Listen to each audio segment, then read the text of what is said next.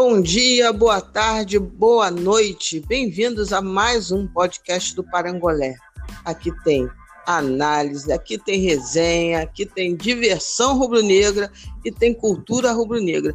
E hoje, um podcast especial com uma galera que eu tenho maior respeito e admiração porque eu aprendo muito com esse perfil.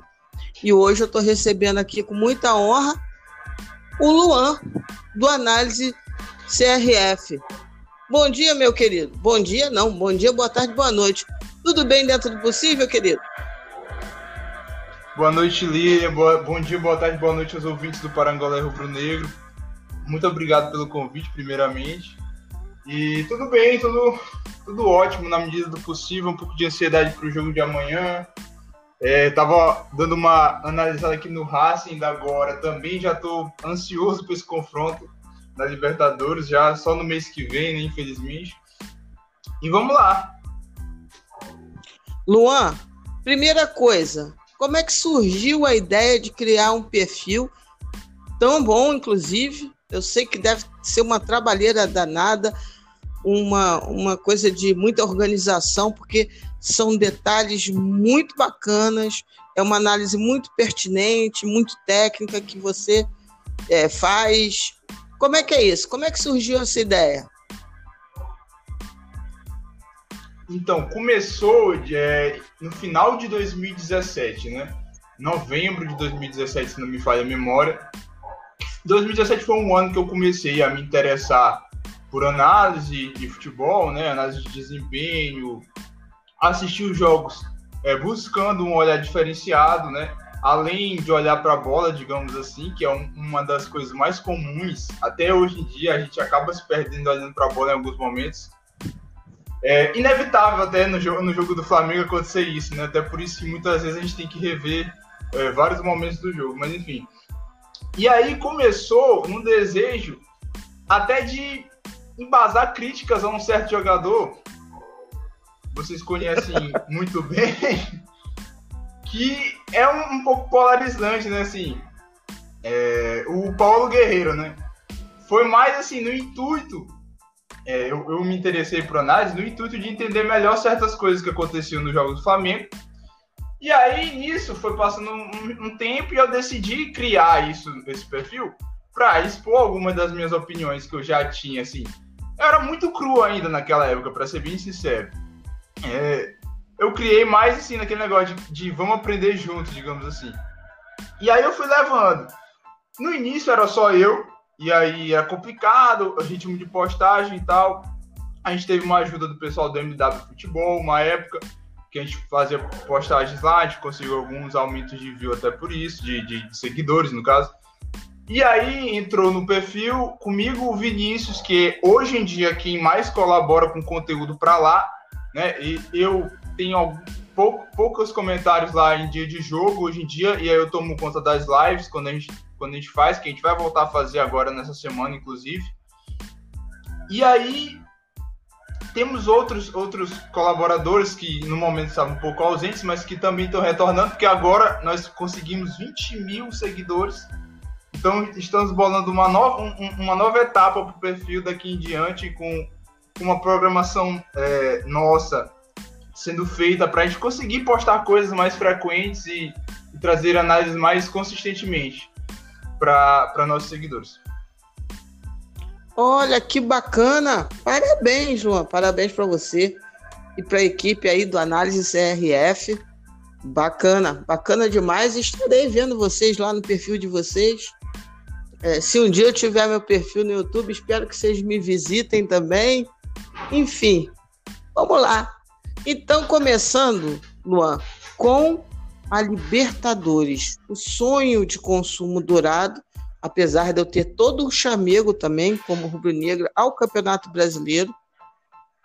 Confesso que o brasileiro, para mim, é uma coisa muito importante, mas vamos começar pelo sonho né, dourado da conquista da Libertadores, de estarmos lá na final, no Maracanã, se Deus quiser, com vacina, com público e a magnética fazendo um espetáculo que só ela sabe fazer. E aí, meu querido, começamos com Racing, a nossa caminhada. É, eu é, não estudei o Racing, tá tudo na sua mão. Fico muito preocupada, fico animada. Como é que vai ser? E o nosso chaveamento? O que, que você traz, Luan? É, então, o quadrante do Flamengo nesse sorteio da Libertadores é o mais difícil, sem dúvidas. Flamengo e Racing, do outro lado, Boca e Internacional. Nas quartas de final, outro confronto pesadíssimo se a gente passar. É, o time do Racing, eu já comecei as análises para esse confronto. Por enquanto, só impressões gerais, mas eu acho que já dá para a gente falar algumas coisas interessantes sobre ele hoje. Só que antes de adentrar nele, eu queria só falar rapidamente de chaveamento. O Racing era, é o melhor segundo colocado da Libertadores, da, da fase de grupo da Libertadores. Então ele fez 15 pontos, que é a mesma pontuação do Flamengo. Ele perde para o Nacional do Uruguai apenas no saldo de gol, né? Porque ambos têm cinco vitórias, é, ambos têm nove gols, só que o Nacional sofre três e o, o Racing sofre quatro. E aí o, o confronto Racing e Flamengo, Flamengo um dos melhores primeiros contra o melhor segundo Racing que, sendo bem sincero, merecia até essa primeira colocação no grupo. Até pelo futebol apresentado, pelo que mostrou nos dois confrontos contra o Nacional, eu acabei de assistir um, inclusive, é, antes do, do podcast aqui. E assim, o time do Racing me pareceu um time superior. Óbvio que com mais tempo para analisar o time e olhar a fundo, pode ser que algumas outras conclusões se tirem, mas de momento era eu, eu vejo como o pior adversário possível nessa, nessas oitavas. O Internacional era um time muito ruim de se enfrentar também. Porém, até por essa experiência que a gente teve no, no Campeonato Brasileiro, no, no domingo passado, acho que seria até melhor enfrentá-los. E aí tem o Boca também no quadrante, enfim. É esse papo do Boca, espero que seja na, na, das quartas de final aí. Então sigam o perfil nosso lá para quando a gente passar, a gente vai com certeza trazer análise disso. Sobre o Racing. Bom, o Racing é treinado pelo BKSS, né? BKSS, BKSS, não Sim. sei exatamente qual é a pronúncia que ele utiliza. E o BKSS, ele tem um históricozinho com a torcida do Flamengo, digamos assim, porque a Flá TT pediu muito ele quando o Abel pediu demissão e o, o, o cargo de treinador do Flamengo ele ficou em aberto. Houve uma campanha muito forte por ele. E ele tem esse, esse estilo São Paulo, ele é meio descompensado, na, é, às vezes na beira do campo, principalmente na época de Defesa e Justiça, né, que foi o primeiro trabalho dele. Ele foi vice-campeão argentino com o time do Defensa, um time de orçamento baixíssimo, baixíssimo. Ele conseguiu ser vice-campeão, perdeu para o Racing do Kudê. E agora ele trabalha no Racing, depois de uma passagem é, fracassada pelo Independente, muito por motivo alheio, alheio a ele, né, do que por, por culpa dele em si. E no time do Racing, ele tem feito um trabalho que, que vai, já vai dando certos frutos. O time já tem crescido um pouco na mão dele. E é um pouco semelhante com o time do Flamengo. Confesso que eu fui conhecer o Racing pela primeira vez agora, depois que a gente foi sorteado com eles. E realmente tem, tem umas semelhanças é, com o nosso time. Eles têm também, por exemplo, um lateral mais experiente, que fica mais jogando de trás. No nosso caso, é o lateral esquerdo, Felipe Luiz. O deles é lateral direito, Pidjudo.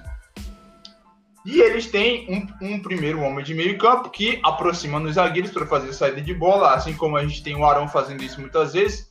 E pode ser que ele não jogue, realmente parece que o Arão ele perdeu essa vaga aí de titular. De qualquer modo, a gente vai ter um, um, um volante aproximando dos zagueiros para fazer a saída. Essa questão de procurar o homem livre de usar conceitos do jogo de posição como amplitude na saída de bola e a variação que é muito importante esse time ele gosta muito também de sair esticando um pouco a, a bola fazendo inversões de jogo ele não fica só naquele toque de bola atrás para tentar sair de qualquer jeito tocando com passes curtos. Eles obviamente tentam sair de trás mas eles não eles também não vão ser aquele Fernando Diniz da vida digamos assim que só sai de um jeito. Então, é um confronto perigoso para o Flamengo, por um lado, porém, meio que encaixa com o que o Flamengo é, tem, tem gostado de jogar. Por quê? É um time que vai atacar também. E a gente sabe que quando a gente enfrenta aqueles times fechadinhos lá atrás, que é uma luta. A gente acaba conseguindo furar a retranca, mas é, é uma angústia um pouco maior do que, do que poderia ser. Um confronto aberto desse, sim, vai, vai haver uma tensão maior lá atrás, porém, em termos de produção ofensiva, talvez seja melhor, porque o Racing tem defensores um pouco mais lentos do que os do Flamengo, por exemplo, com o Rodrigo Caio e Natan, eles têm um, um defensor mais experiente na zaga, é, tem o Domingues e o é, Civelli, Civale é um nome argentino, assim, não, não, não, sei precisamente. E tem um problema um pouco recorrente na lateral esquerda. Dos quatro gols sofridos pelo Racing na fase de grupo, foram três um, ali mais ou menos na região do lateral esquerdo, que foi um cruzamento nas costas do Mena, aquele jogador do Santos e do Cruzeiro, lateral esquerdo chileno, que joga no Racing agora e que ele perde o homem dele ali na marcação e o cara entra por trás dele e faz o gol. Tem um outro gol de pênalti do Nacional, que é uma jogada no lado direito do ataque do Nacional, ali na esquerda do, do Mena, que o Mena dá, assim, na minha, na minha visão, um pouco fora de posição ali. E aí um cruzamento para dentro, mão, pênalti, converte o Nacional, logo depois o Nacional acaba ficando com a mais com a expulsão de jogador do Racing, e aí é o jogo que o Nacional ganha, que basicamente garante a liderança do grupo do Nacional. E aí no jogo no último jogo, é, não, no jogo seguinte contra o Nacional fora de casa, na vitória de 2 a 1 é o gol contra do outro lateral esquerdo, o Soto. Então assim, digamos que três dos quatro gols, né, que eles sofreram foram muito por conta do lateral esquerdo é, cometendo algum, algum tipo de erro. Então é uma, é uma possibilidade que, com certeza, o Domi é, deve avaliar com a comissão técnica, que a gente sabe que é, eles são muito presentes no que se diz respeito à análise de desempenho, tem o Jordi Gris, que, que é o analista de desempenho, desempenho principal da equipe. Então, provavelmente vai ser algo a ser observado por eles. O outro gol que o, que o, que o Racing sofre é de escanteio, que é uma coisa que a gente tem conseguido bons, bons lances, boas finalizações e gols nos últimos jogos. Então, potencialmente a ser explorado também. Então, eu vejo um jogo parelho em termos de ideias, táticas, porém com a qualidade técnica dos nossos jogadores se sobressaindo, porque nós temos um elenco melhor. E o principal jogador do Racing hoje, ele não vive grande momento, que é o paraguaio Rojas. É, ele tem muita técnica, boa finalização e tudo, mas ele ainda não se encontrou exatamente nesse, nessa equipe. Lógico, tem é, um mês aí para treinar, basicamente. É, o, o Racing tem só um jogo confirmado até o jogo contra o Flamengo, então fisicamente eles devem estar, é, devem chegar inteiros no, na partida. Então é possível que esse time do Racing mo mostre coisas diferentes do que eles mostraram nessa fase de grupo da Libertadores. Porém, estou bastante confiante, sinceramente, para um resultado positivo. Em outras épocas, a gente teria aquela. É, aquele pé atrás, porque o Flamengo fracassa demais em, em, Libertadores, é aquele negócio, aquela apreensão. E até no próprio sorteio, sexta-feira, muita gente apreensiva, é, muita gente preocupada com o Racing, como se o time do Flamengo ainda fosse aquele time pré-Jorge Jesus, pré-conquista da Libertadores que sofria em qualquer mata-mata de Libertadores, que sofria em tudo. Eu acho que a gente realmente está em outro patamar agora. Então, não, não é entrar de salto alto, mas é, é, ser, é estar ciente de que é possível. Dentro, não só de um plano tático, mas também do fato de você ter jogadores capazes de desequilibrar uma partida desse, desse nível, né? Uma oitava de Libertadores. É, eu acho que quem concorda muito com você, inclusive, são os torcedores do Racing. Né? Apreensivos demais. Eu andei pesquisando uns vídeos no YouTube. Eu acabei vendo várias reações negativas da torcida do Racing nesse confronto. Eles estão realmente preocupados, mais do que a gente, né? incrivelmente. É realmente. A, a, a gente vê a mudança de patamar nesse tipo de coisa, né? Antigamente, o torcedor Exato. do Flamengo ia estar tá muito mais preocupado do que do, do adversário. Exatamente, eu acho que isso é, é, é, uma das coisas que me deixou muito feliz. Porque é óbvio, a gente vai se preocupar porque vai se preocupar, né? Se preocupado, não adianta. Torcedor, não adianta. A gente Ainda mais... pode analisar o que for, é. pode. Não adianta. O coração sempre vai bater mais, mais forte e vai determinar quem fica com medo. Não tem como, não. Exatamente. É tipo o confronto de amanhã. Mas... O confronto de amanhã contra o Atlético Paranaense, gente, é um time superior, assim, bastante superior ao Atlético Paranaense. Mas, mata-mata, né? Não tem como. Exatamente. Não tem como a gente não se preocupar. Mas eu achei muito interessante como bastou um ano de ouro para que a marca Flamengo, né, de novo, novamente, a gente tenha conquistado tamanho respeito. Né? Foi tão bonito ver aquele time jogar. E eles sabem que nós, apesar de, de, de tudo que está acontecendo, nós estamos vendo um time ainda forte, em evolução, tem margem para melhorar. Né? Então, assim, é, certamente eles vão estar mais amedrontados que a gente. Isso ficou latente no dia do sorteio e eu fiquei muito feliz. Eu, eu brinquei, eu tirei onda, porque é isso, né? O momento torcedor, eu até brinquei na, na no dia, eu falei assim: olha, deixa para eu pensar seriamente na terça-feira, quando eu conversar com, com, com análise CRF. Porque, por enquanto, eu vou brincar, vou tirar onda, é, porque é isso que você bem falou. A gente tem, obviamente, motivos para se preocupar. Certamente não é um time fracote, né? como você falou, passou bem pela Libertadores, fez o mesmo número que a gente, foi o melhor segundo colocado.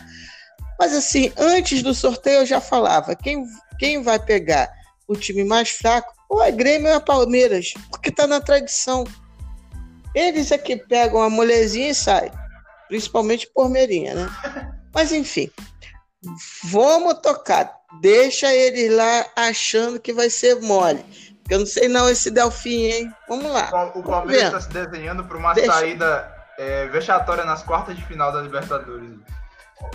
Contra um Libertar, um time, um time tradicional, mas que não é melhor que o Palmeiras em termos de jogador, por exemplo. Mas aí vamos ver. Até porque eles vão trazer treinador novo aí, né?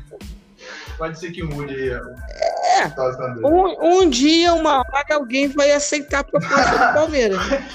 Eles estão já receberam cinco nós até agora aí, né? Bora ver quem vai dizer assim. Menino, hoje, hoje a informação foi que eles receberam não do cara do PAOC. Lembra? Do que, o, que, o que eliminou. Do... Não, não foi. Foi o que eliminou Jorge Jesus agora, né? Isso! Isso, é... isso aí, gente. Viram lá a multinha do, do gajo, 6 milhões de euros e recuaram. Aí parece que agora eles estão esperando o, o, o, o, menino, que eu gosto, o Reis, é. analisar o, o, a proposta. Porque ele pediu semanas. Olha que ponto chegamos. Ele pediu semanas para analisar a proposta do Palmeiras. Ele não está dando nem dia. É, próximo. Pois. Mas, enfim, deixa os verdinhos invejosos para lá. É, vamos falar aqui, assim, como você bem falou, nosso quadrante é terrível. A nossa caminhada até o topo é terrível. Mas tem um lado, Luan, veja se é viagem minha, tem um lado meu que pensa o seguinte: passaremos pelo Racing. E ponto já ganharemos uma moral muito grande. É diferente de passar por um delfim da vida. Com certeza. É devidamente é... E aí, o adversário subsequente, para mim, é, é incógnita, mas se eu tivesse que apostar, eu apostaria no. Acho, acho... Aí você consegue passar por um boca da vida. Tem toda essa aura de, né? O boca, é o boca.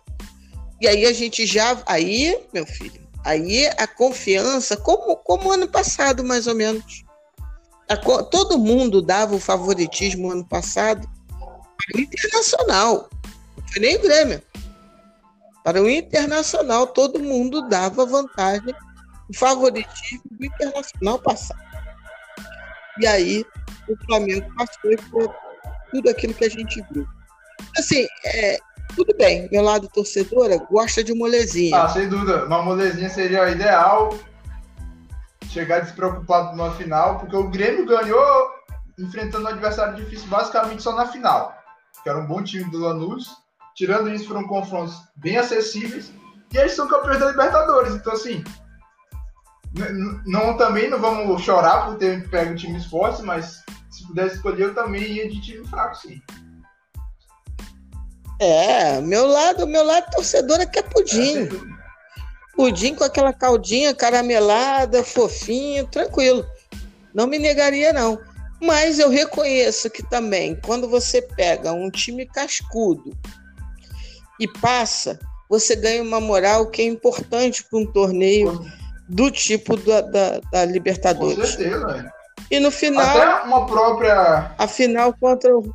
Um confronto, desculpa. Pode tá, falar. É, um confronto, por exemplo, com aquele do Emelec, que a gente perde o primeiro, a primeira partida 2 a 0 Então já, já entra na segunda partida como azarão, né? O Emelec com favoritismo do, da vantagem de dois gols. Faz um fora de casa, aumenta ainda mais, tem que fazer quatro você ganha um confronto daquele, você ganhou uma moral muito grande pro jogo contra o Internacional. Aí o Internacional já era um time mais que estava numa ascensão grande na época, que estava até cotado como favorito para a maioria. Você ganhou do Inter, ali o Flamengo se estabeleceu como um, grande favorito. E aí veio 5x0 no Grêmio. E... Exatamente. Então, eu, eu, realmente também, eu também vejo um pouco por esse lado que tu disse sobre. Também não é de todo ruim pegar times fortes, porque realmente a, a, virtude de você tirar um time forte, ganhar uma confiança absurda para essa coisa da competição, é, é, muito bom. É. Você tira Racing, por exemplo, que vai ser um jogo duro. Aí vai ter Inter ou Boca, que independente de quem seja, vai ser um jogo complicado, por diferentes motivos, mas vai ser um jogo complicado de novo. Você tira os dois, qualquer um que vier na semifinal vai ser mais fácil do que os fóruns anteriores. Tanto do ponto de vista técnico, tático, quanto Sim. de confiança de, de moral para essa partida. Sim. E eu não, eu não ficaria triste, por exemplo, de pegar a nossa, o nosso freguesinho lá do sul de ah, novo, não. Dúvida. Não, seria lindo. Eu tô, eu tô, começando a preferir Opa. entre Santos, LDU e Grêmio. Tô começando a preferir o Grêmio. Ah, eu não tenho dúvida é disso. LDU tem eu não tenho dúvida disso. Não. Nunca se sabe o que pode acontecer numa noite de altitude. É. prefiro, é. prefiro evitar esse problema. Aí tem o Santos e o Grêmio. Quem que tu prefere pegar entre Santos e Grêmio? Entende? Fica muito nisso. Que são dois confrontos mais acessíveis do que Racing, Boca e Inter, sem dúvida. Então, assim, vamos caminhando bem nessa Libertadores. É, e aí, me vem uma outra pergunta atrelada a essa, Luan. A sua expectativa, que nós estamos em três competições e que a Copa do Brasil, em tese, é a menos importante. Só que ela tem uma importância de grana que nessa temporada a gente não pode desprezar a importância dela. E aí estamos em três competições. É, o, o, técnico do Flamengo ele tem contado, eu, eu vi um estudo sobre a quantidade de formações diferentes que ele teve que obrigatoriamente trabalhar nesses 15 últimos jogos, principalmente. E aí vem a pergunta que é inevitável. Você que analisou a jornada da Libertadores, você está vendo o time em primeiro lugar no, no, na tabela do Campeonato Brasileiro, né? Empatado ali. Qual líder? Qual líder? Com, com, com é, co-líder, a nova. A nova... Terminologia que eles estão inventando aí. Mas vamos, vamos ter cadeira aí, né? É, é, não, com certeza. É, e vamos começar agora a Copa do Brasil com um sintético que, pelas informações que eu tenho, tá é, se borrando de medo e abrindo mão da Copa do Brasil. Não sei se é mentira, se é tática.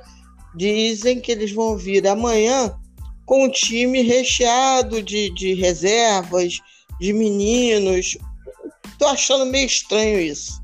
Mas vamos lá ver. Eu acho estranho o, o, o sintético abrir mão assim do, da Copa do Brasil. Mas vamos lá. Pegando essa taxa de, de utilização de jogadores que o Domi tem tido. Porque muitas vezes falam assim, Luan, é, ah, mas o Flamengo tem um elenco fantástico, aí entra com 11, pô, você olha aqueles 11, pô, dá para encarar, mesmo mexido tal. Só que as pessoas esquecem que nosso banco tem ficado bastante enfraquecido de opções. Não é só os 11. Né? O nosso banco tem estado. O banco em si já é um pouco desequilibrado, né? Pois... Isso. E aí, pô, o vídeo jogo contra o Internacional. O técnico, na verdade, ele tinha muito poucas opções ali para fazer uma é, mudança mais. Para mudar de fato o jeito é, de jogar, não tinha. Não tinha. Para mudar o jeito de jogar, não tinha. Pois é. E até qualitativa, né? Porque o Michael não está numa fase estável. Enfim, um time muito forte fisicamente, como o do Inter. Então, essas coisas limitam muito o trabalho do técnico em modificar o time. Bom, pegando essas variantes todas, é, você acredita que, de fato, nós temos um elenco, eu estou contando que aos poucos nós vamos esvaziar o departamento médico, mas infelizmente nessa porcaria de país não se para na data FIFA, então vamos ter sempre desfalques de seleções, porque o time do Flamengo serve a três seleções diferentes. Então, ainda tem isso. Enfim, analisando esse caldo todo, você de fato acredita numa luta pelas três competições ou você acha que logo ali na esquina a gente vai ter que abrir mão, entre aspas, né, de uma Copa do Brasil, por exemplo? Olha, eu acredito especialmente porque para esse ano a gente acabou ganhando um pouco mais de profundidade no elenco em algumas posições. Óbvio que a qualidade cai do time titular para o reserva, é inegável, cai bastante. Porém, até pelo nível muito alto do time titular, acaba que o time reserva é bem competitivo para um, um torneio como a Copa do Brasil. Então, você tem o jogo contra o Atlético Paranense amanhã e na próxima semana. E sendo bem realista, você pode colocar o que você tem de melhor amanhã já que você poupou todo mundo na semana passada contra o Júnior. E aí ele jogaria o segundo jogo seguido, possivelmente o terceiro contra o São Paulo. E no jogo de volta, já com uma possível vantagem, você já poderia é, puxar alguns jogadores já mais rodados. E aí vai dar, vai de como vai estar o físico dos jogadores. O Tanuri deve determinar quem joga ou não. Eu creio que o Domi ele vai pensar na Copa do Brasil como um como um torneio para colocar time alternativo. Porém, não vai ser, por exemplo, o time completamente reserva, como foi contra o Júnior na, na semana passada, né? Que foi um titular, se eu não me engano. Uhum. Vai haver uma mescla, até porque no início do ano, por exemplo, o orçamento previa o, o dinheiro de pelo menos final de Copa do Brasil. Não sei como ficou que veio a pandemia, pode realmente deve ter tido alguma mudança nesse sentido quanto à projeção financeira, mas a ideia lá na, na pré-temporada era de. O objetivo era, no mínimo, final de Copa do Brasil. Então, até pelo fato da Copa do Brasil ter uma, uma compensação financeira por classificação, por etapa vencida boa, no todo, não, não se compara com o brasileiro, com a Libertadores. Mas etapa por etapa, é, é tem um bom custo-benefício a classificação na Copa do Brasil.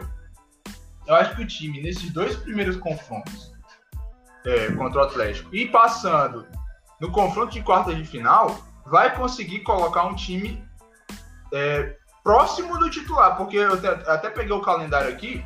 Ó, depois dos dois confrontos com o Atlético, tem Atlético Mineiro no Independência. Aí você tem uma semana que aí é onde cairia o jogo de Copa do Brasil, que você potencialmente poderia rodar o time. Aí você tem Atlético Goianiense, o outro jogo da Copa do Brasil e Coritiba. Então você tem dois times mais fracos no brasileiro que você poderia, é, especialmente contra o Coritiba, colocar um time alternativo próximo do reserva e ganhar. É bem possível isso.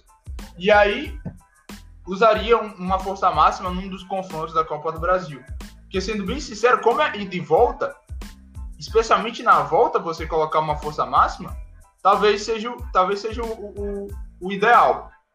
Óbvio que isso aqui a gente fala é, suposições, hipóteses que de fato o time só vai jogar quem estiver fisicamente bem, a estratégia vai ser o domo que vai montar. Mas assim, pensando em termos de ganhar os três, eu acho que é possível, porque tanto nas oitavas quanto nas quartas vai ser possível rodar tranquilamente os jogadores sem comprometer muito o time, tecnicamente falando. E aí, mais para frente, tem que analisar também só mais para frente. A gente não vai saber situação, porque vai voltar jogador de lesão já nas próximas semanas, Rodrigo Caio, Arrascaeta. Então, temos que ver como é que vai, como é que o elenco vai estar em termos de disposição para os próximos jogos. Perfeito. Mas nessa, nesse primeiro momento, você olhando o calendário, o elenco, os adversários, você acredita numa boa administração, né? Oitavas e quartas, óbvio, respeitando o Paranaense, que é um time que vem numa fase muito grande. Ah, e até para falar um pouco sobre a questão do, do time alternativo, o Atlético Paranaense tem usado bastante esse time mesclado, com muitos garotos e tal. Só que muitos desses garotos, eles têm dado resultado até melhor. Eu tenho um amigo que torce para o Atlético Paranaense, ele até tem falado que muitos dos garotos até pedem passagem no time. De fato, se eles colocarem um time completamente em reserva, não é de todo um problema para eles, porque muitos dos reservas têm atuado em bom nível, já usaram muitos desses jogadores na Libertadores, por exemplo, que eles, eles têm até saído melhor na Libertadores do que na, no Brasileirão, onde o ataque deles no Brasileirão é o pior em, em quase todas as estatísticas possíveis, então é, é um problema mesmo o setor ofensivo deles.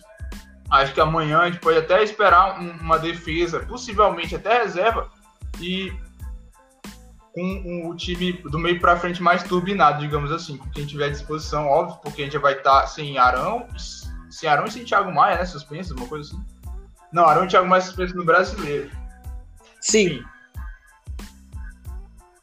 Não, mas amanhã a gente tem desfalque. Diego, sim, pelo menos, a Arrascaeta, Rodrigo Caio. Agora você me confundiu. Pelo, pelo, que, pelo que parece. Não, é, esses com certeza. Esses com certeza.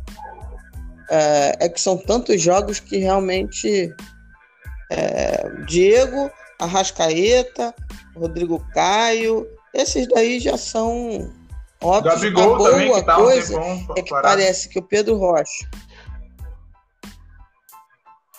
é, é, e trouxeram do sub-20 o João Gomes, que fez um bom jogo. Gosto muito desse garoto. Contra.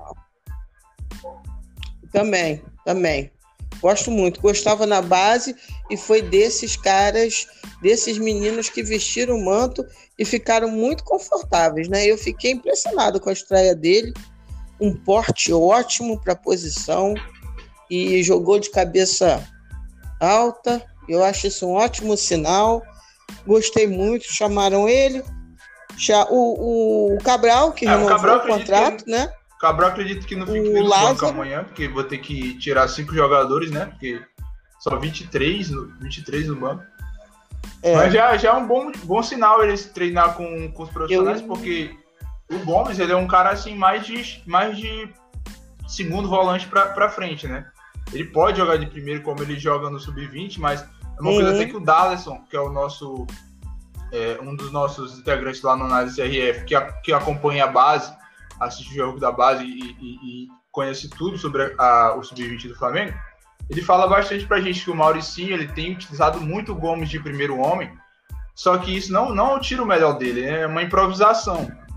Agora, com a chegada do Cabral no sub-20, a gente pode ter um, um, reforço duplo, que é o Cabral potencialmente vindo para o banco e, e, treinando algumas vezes com os titulares, e o Gomes sendo utilizado na posição dele na, no sub-20 e no, e no profissional também. Então, vamos, vamos esperar aí eu gosto dele, moleque tem muita técnica, tem realmente, como falou, porte físico, muito interessante para a posição de volante. Ainda a desenvolver, mas já tem. É, é, para a categoria de base já é um bom, um bom porte físico. Enfim. É, a base, de um modo geral, ela tem dado frutos muito positivos esse ano. Até mais do que o esperado. Sim. É verdade, verdade. Tem garotos que estão jogando talvez melhor Natan, por exemplo. no profissional do que na base. Acho que o caso. Isso que eu ia falar, para talvez o Natan seja o caso mais evidente. As pessoas podem falar, ah, mas o Neneca. Só que o Neneca É. não estava mais no sub-20. E o já Neneca estava no sub-20 já era muito o profissional. O Neneca- Sim, né? Mas ele já vinha treinando com o profissional. Então, nós sabíamos já do potencial dele e fomos descobrir agora com, com, com essa questão. O Natan foi direto e assim é espantoso o que ele conseguiu também ter de personalidade. A, a molecada da do sub-20, na verdade, eles tiveram um 2019 muito bom em termos de conquista, né? E jogadores que serviram às seleções de base, eh, foram campeões. O Flamengo unificou os títulos ano passado, foi campeão profissional, foi campeão sub-20 brasileiro, em cima da molecada do Palmeiras. Então eles subiram já com, com, com esse. Viram o time profissional ganhar tudo. Eu acho que esse espírito vencedor, né, de, de autoestima vencedora, eu acho que também contagiou a molecada, né? Quando eles vestiram o manto no profissional, naquela doideira que foi o jogo contra o Palmeiras, eles são jogadores do Flamengo, né? E tipo assim, porra, nós, nós somos Flamengo, estamos aqui porque podemos. E o Domi fala com muita, muita autoestima nesses meninos, né? Imagino que ele não estava na beira do gramado, estava o, o Jorge Guerreiro, mas imagino que o Jorge Guerreiro também tenha passado muita segurança para essa molecada, né? Não tenham tratado eles com temor, né? Porque isso é que dá, dá uma, um certo nível de, de intranquilidade aos jogadores. Então, eu acho que esses fatores todos fizeram com que esses, e por coincidência boa da vida, as posições que nós, entre aspas, precisávamos mais, eram justamente destaques daquele time sub-20. Porque tem Lázaro, que é uma pequena joia, que A- na também está treinando com humilde opinião, o profissional. Lázaro já deveria O- estar o Na- integrado com os profissionais. Eu acho que ele está no sub-20 ainda é um tanto quanto um erro, né? Mas também, também não. não É, eu, eu acho que o Lázaro ele foi prejudicado Ah, um pouco pela contusão que ele teve, né? Ele jogou muito pouco e aí estava voltando. Ele já está de novo com o profissional essa semana.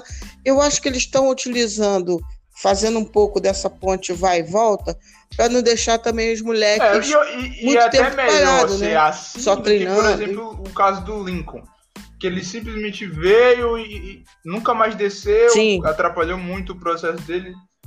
Eu, eu acho, por exemplo, o Lázaro deveria estar já à frente do PP, deveria ter minutos à frente de jogadores como o Michael, por mais que não seja de fato a posição de origem dele ali. Algum, ah, por exemplo, no jogo contra o Inter, se ele estivesse no banco, seria uma alternativa a, a- a colocar, enfim. Melhor errar assim do que errar por deixar o cara enfiado na- no profissional sem fazer nada e atrapalhar o desenvolvimento dele. Isso é, isso é um fato. Pois é. Então, tem uma coisa, tem uma coisa que é muito evidente para mim, né?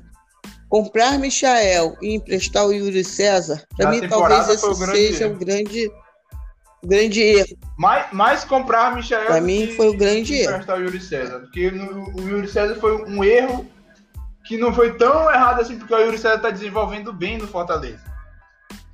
Mas Sim, sim. Mas o que eu estou dizendo assim, se você tem um jogador como o Yuri César no elenco, que não é, É. que só descobrimos que o Yuri César é um bom Já potencial sabe. porque ele está no Fortaleza. Não, ele estava no Flamengo e quem acompanhava sabia que ele tinha um bom, é, é, é, um bom potencial. Ele ter sido emprestado para o Fortaleza depois que o Michael veio, ok. Mas a questão é que não precisava, a meu ver, o grande erro de elenco desse ano não é nem o Léo Pereira, nem o Gustavo Henrique.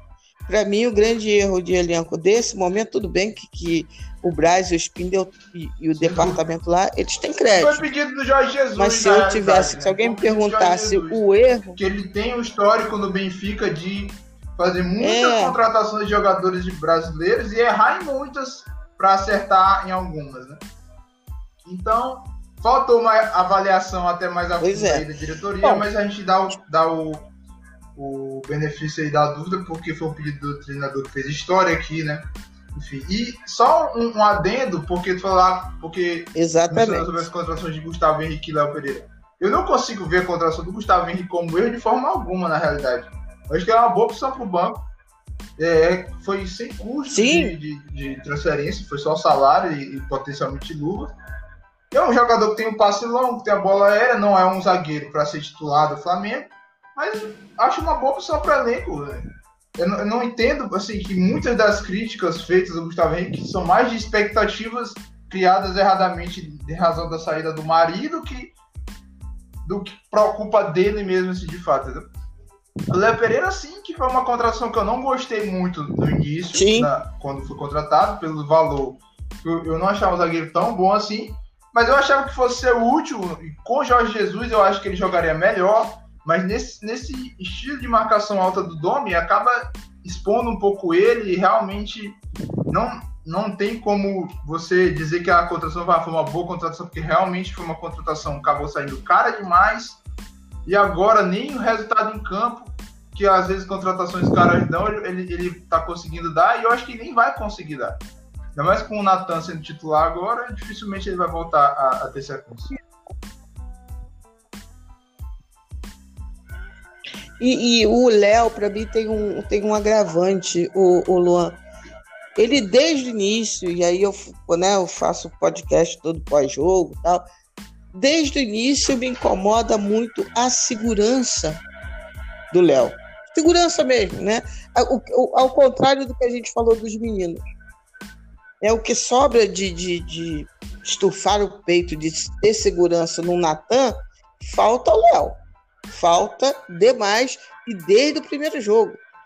E se tem uma posição que você não pode hesitar, não pode ter insegurança, é na zaga e o goleiro. Né? Assim, o atacante lá na frente pode errar um ou outro gol. Ei, vai acontecer. Mas zagueiro inseguro, marcando em linha alta, é problema. Porque são qualquer decisão errada fatal que você perde de posicionamento. Porra, é, é muito, muito estressante. Então o Léo realmente é uma coisa que não sei se vai dar para consertar, não. E, enfim, vamos torcer, né? Para que ele pelo menos melhore, né? Eu acho que ele ele pode. eu acho que durante o decorrer ele pode Mas, vir a ser uma opção de banco de reservas, o que é muito pouco para o valor pago nele, sem dúvidas. Mas já foi pago, já o, o importante agora é você recuperar para ter o jogador no elenco, para caso necessite de usar ele, ele, ele conseguir desempenhar a função dele minimamente bem. Ele até não jogou, jogou bem contra o Vasco, sim. Não foi grande a atuação, mas ele é. comprometeu, fez um jogo seguro contra o Vasco. Tudo bem que é o Vasco, né? Com todo respeito aí, se tiver algum Vasco aí no ouvido, mas. Pode ser sem respeito. Tá bom, sem problema. Não, pode ser, não, pode ser é, sem Vasco é respeito. É... Pode. Porque esse, esse podcast aqui, se Vascaí não estiver tá ouvindo, é, é espião. Do Vasco, então né? pode. O cara tem que jogar bem mesmo. Mas, de modo geral, ele, nessas últimas duas vezes que ele entrou em campo, é, contra fez, o Júnior também. Ele fez até gol, né? Foi ok. É, não. O problema é aquilo que você falou. É. Ele custou caro e eu não gosto muito disso, dessa parte também de ficar não. analisando o jogador pelo preço de compra, porque eu acho que é uma Sim. questão assim, a diretoria topou pagar. Ele foi um, uma indicação do, do técnico anterior e na época muita gente achou bom, outros nem tanto. Então, assim, é, é, mas a partir do momento que tem um investimento, vamos até tirar o ser muito ou ser pouco. Eu acho que é dever do treinador e, e, do staff como um todo tentar tirar o máximo. Sim, até se você tirar o lado o financeiro da jogada, então, você assim, contrata um zagueiro com status de ser, ah, esse aqui é o substituto do Mari. Porque ele vem justamente na saída do Mari. Esse aqui é o substituto do Mari. Independentemente do valor pago. Ele veio para ser titular. E aí, quando ele joga hoje, ele briga para ser o quarto zagueiro. É. Ele não briga nem para ser o reserva imediato, ele briga para ser o quarto zagueiro. É isso aí, sinceramente.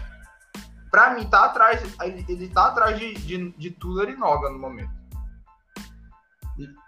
Eu acho que o Domi nem vê assim. Eu acho que ele vê como um cara para ser o substituto do, Sim. do, do Natan e do Gustavo Henrique. Ou seja, ele deve ver como quarto jogador ali da defesa, mas eu não consigo ainda colocar ele na frente dos, dos dois garotos. Garotos não, porque o Tula já, já não é mais garoto, né? Mas, não, também não. Também não. É, apesar do Tuller é, contra no Bull, contra foi, o foi, Red Bull. Foi duro, foi duro. Dá, dá, desconto, dá desconto também foi o primeiro jogo Me fez respirar. Mil anos, né? Mas a corneta não pode é, parar. a corneta não pode parar. Mas enfim, mas. É... É, não, é, é verdade, é verdade. bem é generosa, Luan. Sou, sou, sou, tranquilo. Ainda mais se tratando de Flá TT, eu diria que é uma corneta quase inexistente é... comparado com o resto. Pois é, eu sou uma corneta que, assim, tende a ver que se é isso, se é isso, eu vou tentar extrair o melhor do cara. Assim, como é que eu posso dizer? Eu não vou conseguir dizer em cinco, seis, sete jogos que o cara é um imprestável. Eu não gosto dessas. Né, Às vezes, no calor do jogo, no calor do jogo, a gente dá uma emocionada. Né? Não, tá jogando eu, mal. por exemplo, quando o Michael entrou no último jogo, ah. eu dei uma emocionada muito Meu forte. amigo. Mas. É. Luan, no calor do jogo, eu tô sozinha em casa, meu amigo. Então, graças a Deus, não tem ninguém gravando nem vendo. Porque aí eu me transformo, mas aí depois eu bebo uma água, penso, reflito, mas no calor do jogo, com carinho, com carinho eu trato todos eles, né? Vai, vai acumulando erro, aí eu vou, vou me estressando. Mas tudo bem, é, eu acho que é isso mesmo. Nós somos torcedores. É, mas eu acho até que o sistema defensivo do Flamengo como um todo eu acho que nos últimos. É, é engraçado isso. Nós tivemos dois erros é, forçados, porém erros técnicos individuais, mas eu achei a defesa do Flamengo como um todo que ela está melhorando. Eu acho que está avançando. Infelizmente, não na velocidade que eu gostaria, mas aí é que entra a parte racional. É mais difícil mesmo acertar uma defesa que joga alto, com o plano tático que o Flamengo tem, sem tempo para treinar. Ok. Mas eu vi, eu vi, eu acho que o Flamengo contra o Inter, por exemplo, jogo lá, pegado, nojento. Em vários momentos o Flamengo fez defesa alta mesmo. Então, assim, é... eu, eu acho que a gente está começando a verificar a sentir uma melhora no sistema defensivo, que para mim também tem muito a ver com o físico, tá? Porque começa com perde pressiona o mais tempo possível, cortando linhas de passe o mais tempo possível, aí fazendo uma recomposição mais rápida quando quebra a primeira linha, o adversário, no caso. Então, acho que o físico também tem muito a ver com, com algum tipo de melhora do sistema de defesa. E os zagueiros, num, numa, num time como o do Flamengo, é um desafio danado.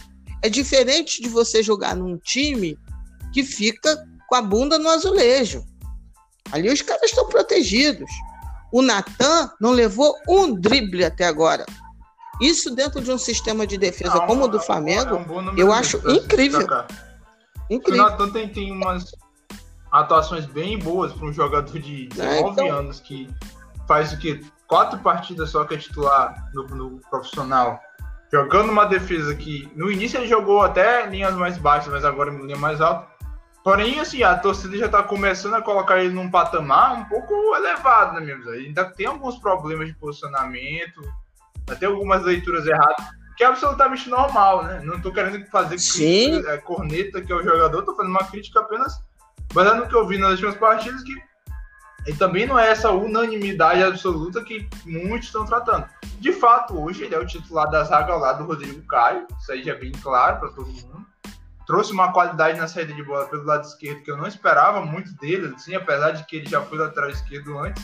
Tô gostando bem dele, mas assim, tem pontos a corrigir como, como todo jogador jovem.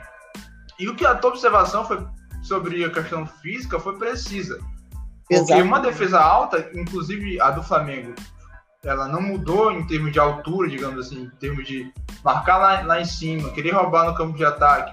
Isso não mudou, mas o que muda acaba sendo um pouco referencial dessa defesa que joga lá no meio-campo, basicamente. Com o Jorge Jesus, os quatro defensores em, em especial, eles se preocupavam primeiramente com o espaço, aquela linha. Tanto que muitas jogadas do Jorge Jesus tinham a linha de impedimento bem certinha, etc. Porque ele, ele tinha a preocupação da marcação. Primeiro do espaço, depois o jogador e depois a bola. E aí, quando vem o Domi, primeiro acaba sendo o jogador. Então a gente vê muito, vê muito mais perseguições. Inclusive, quem estiver ouvindo, pode observar, por exemplo, no próximo jogo já do Flamengo, ou até lance de jogos anteriores, como muitas vezes você vê o zagueiro é, indo com um outro jogador do, do, do adversário até bem longe da, da, sua própria defesa. Perseguições mais longas do que ocorreu com o Jorge Jesus, por exemplo. Então, essas, essas nuances de, de, da defesa do Torren em relação ao Jorge Jesus acabaram que dificultaram um pouco essa transição. E aí, não é culpa do Domi, porque ele foi contratado para fazer o dele e os jogadores, por característica, acabaram tendo que mudar né, de, de, de estilo, demora mesmo a, a, se adequar. E aí o físico foi entrando, foi encaixando a marcação, porque no futebol de hoje todo mundo ataca, todo mundo defende. Então lá em cima foi melhorando, foi melhorando consequentemente atrás. E de fato, a evolução está sendo mais lenta do que a gente gostaria? Tá. Mas está visível a evolução da defesa, da defesa do time como um todo, na realidade. E isso é muito positivo. Porque maratona Sim. de jogos. É porque o ataque fica mais. Vi... Não, é que eu ia dizer que no, no ataque é, fica mais fácil para as pessoas visualizarem como a gente está evoluindo. E na defesa, como a gente é, toma gol em sequência, vamos assim dizer, bastante. apesar da média de gols tomados ter diminuído bastante, é, mas as pessoas, tipo, porra, será que o Flamengo vai tomar gol hoje? Então, assim, porque ainda se vê isso e, e o ataque, ele aconteceu o melhor dos mundos, na verdade. O nosso percentual de aproveitamento de grandes chances aumentou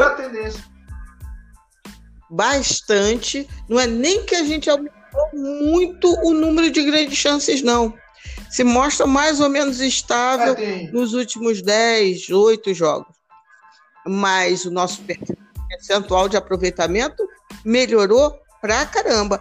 E a, a defesa aconteceu diametralmente oposto. Só que como a gente toma gol, jogo sim, jogo não, e outro também, pelo menos umzinho, como foi contra o, o Barcelona, que a gente não precisava ter tomado aquele gol, é, é aquele gol do Júnior ali foi. Então que a defesa né? não está evoluindo. Eu não gosto né? de botar culpas individuais em, em, jogadores, eu acho. Pois é, o Barcelona não, Júnior. Muitos dos gols sofridos são, são gols coletivos, mas ali naquele contra-ataque de escanteio, naquela situação, a defesa até que se comportou bem, na minha opinião.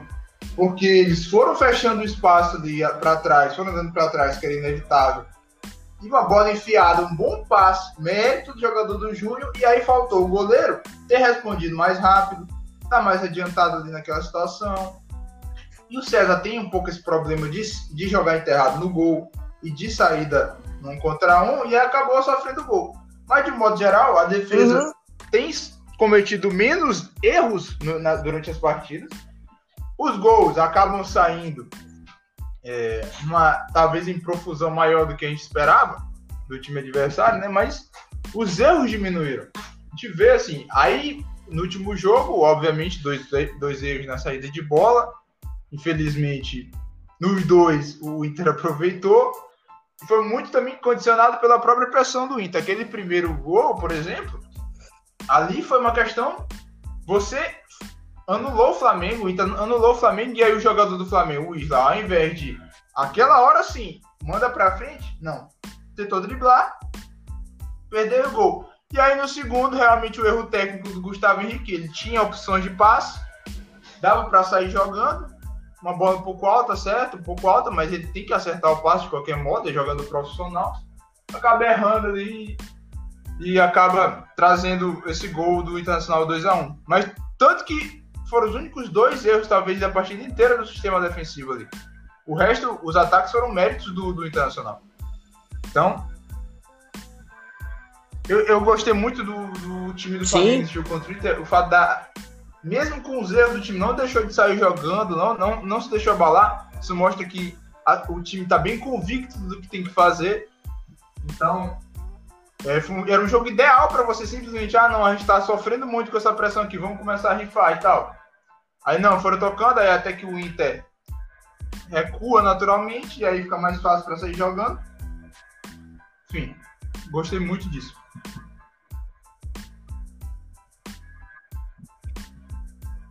Enfim, vamos aproveitar que a gente deu uma pincelada rápida no jogo do Inter. Campeonato Brasileiro, Luan, você acha que realmente o Inter, o Patético de Minas, tá vendo como não precisa ter respeito? O Patético de Minas e o. O, o, o que se diz soberano, eles têm fôlego para o Campeonato Brasileiro eu já te digo, não creio. Creio que sim. Se o Internacional, por acaso, cair fora rápido da Liberta, ó, e digo mais, só tem um pouco mais de respeito pelo Inter por conta de 87. Mas outro dia eu explico. É, se o Inter sair rápido da Liberta, eu creio que ele tem mais fôlego do que, mesmo tendo um elenco inferior, do que o Patético de Minas. E o Soberano, é, eu creio que ele está sendo. está tendo uma forcinha lá no calendário, e aí ele está mostrando uma regularidade que, na verdade, ele não tem. Como é que você analisa os nossos. os nossos potenciais ah, vices no Campeonato Brasileiro. Sinceramente, é assim que o torcedor do Flamengo tem que ser mesmo. E eu falo sério, é, sobre Inter Atlético, sobre Inter Atlético e São Paulo. Não, eu também. O maior rival do Flamengo é o Flamengo nesse campeonato brasileiro. Porém, se eu tivesse que escolher entre um desses três, eu vou com o mesmo cenário que falou, o Inter saindo cedo da Libertadores.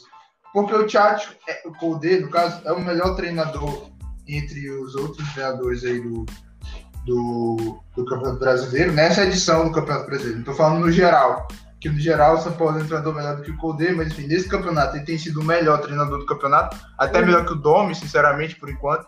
Porque esse time do Internacional. Porque esse não fale isso. Não, eu acho que é não muito fale cedo, isso. Eu acho que é muito cedo. O Domi não entra nessa avaliação. Acho que o Domi tem tudo para ser o melhor treinador do campeonato, mas é muito cedo para botar ele ainda nesse. nesse, nesse tô brincando, tô brincando. O dele tem um time na mão que é um tanto quanto limitado tecnicamente, muito forte fisicamente. Ele marca muito, tanto pressão lá em cima quanto até com as linhas mais baixas. A intensidade do time é muito alta. É, é uma rotação diferente dos outros times de futebol brasileiro e isso tem o seu ônus e o seu, e o seu bônus. O bônus é de você competir contra qualquer equipe, inclusive contra o Flamengo, e o ônus de você acabar se desgastando mais para uma sequência com outras competições, até pelo elenco enxuto. É, você troca as peças, você vai perder tecnicamente. Você não troca, você vai perder fisicamente. E esse time não pode se dar o luxo de nenhuma dessas duas coisas. Então, com uma eventual eliminação de Libertadores, ou até mesmo da Copa do Brasil, ficando na Libertadores até as quartas, que aí é eliminado para o Flamengo, você vai ter uma chancezinha maior de, de seguir.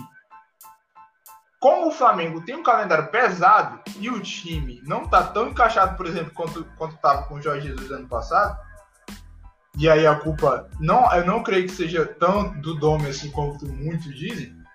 Mas o time do Flamengo está evoluindo, visivelmente está melhorando, vai melhorar.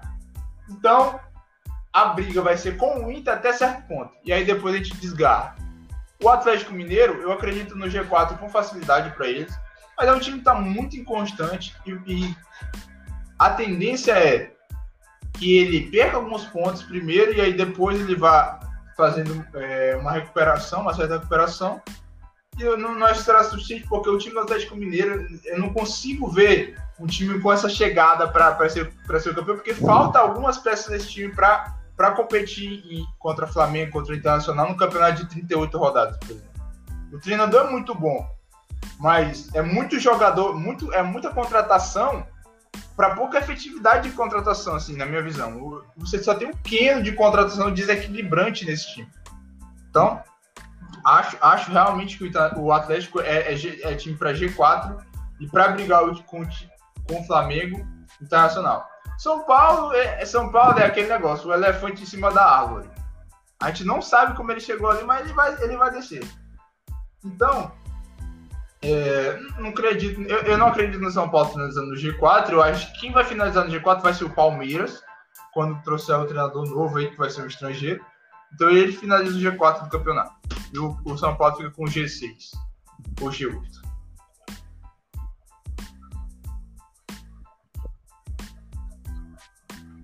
Menino, eu acho que se bobear, o Palmeiras vai de, de Dorival Júnior, vai de, de. Se for, é acho é nome, se for de Dorival e Thiago Do, do, do Gordiola. Vai, vai. Aí se for qualquer outro brasileiro. Não, acho que o Thiago Nunes não vai, não. Acho que não. Não tem peito por isso. Eu mesmo coloquei eles, mas eles. Com qualquer treinador estrangeiro desses sondados, né? Óbvio, dos, dos que foram ah, sondados, é. Gabriel Reis, por exemplo Acho que, acho que sim, chega em, em G4. Uhum. Se tivesse feito a trocar antes, brigava por X. Mas ainda bem que o Gagliotti sim. é o Gagliotti e Luxemburgo treinou o time até agora. Não, não ele só é. seria não, um é concorrente vai, ao vice. É porque o vice também briga. Se chegasse antes que seguinte no início Entendeu? da temporada, né? E aí eu não tô falando. Brigaria pelo título. Seria vice, mas. É, o título foi vice do é Flamengo. Troféu, esse troféu, é o troféu que tem. Troféu é seguir por ano, né? se, se chegasse no início do ano. Pois é.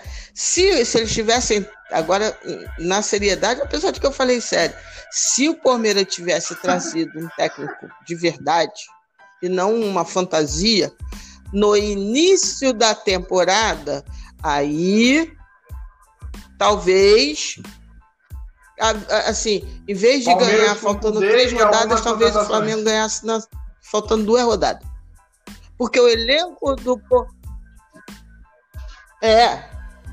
Então, assim, é, eu, eu acho engraçado, né? O trabalho do Cudê, eu brincava muito porque é, eu via os jogos do Internacional e não conseguia ver um, um jogo bom dele. Falei, cara, não é possível, tem algum problema comigo. Eu devo trazer um troço esquisito pro Inter, porque eu não vejo. Né? Vi alguns jogos deles horríveis. No, no, no jogo antes do Flamengo, eu vi dois jogos do, do Inter, se eu não me engano. E aí eu falei, não, é verdade. O cara tá começando a. tá começando de fato a ter um, um certo nível de padrão. Né? Não, é, Tanto que o pessoal lá no sul detestava o Cudê. Não sei Grenal, como é que tá voltou agora. um pouco isso, eu, calhou ele... derrotas em Grenal, mas quando não tem Grenal, eles gostam dele.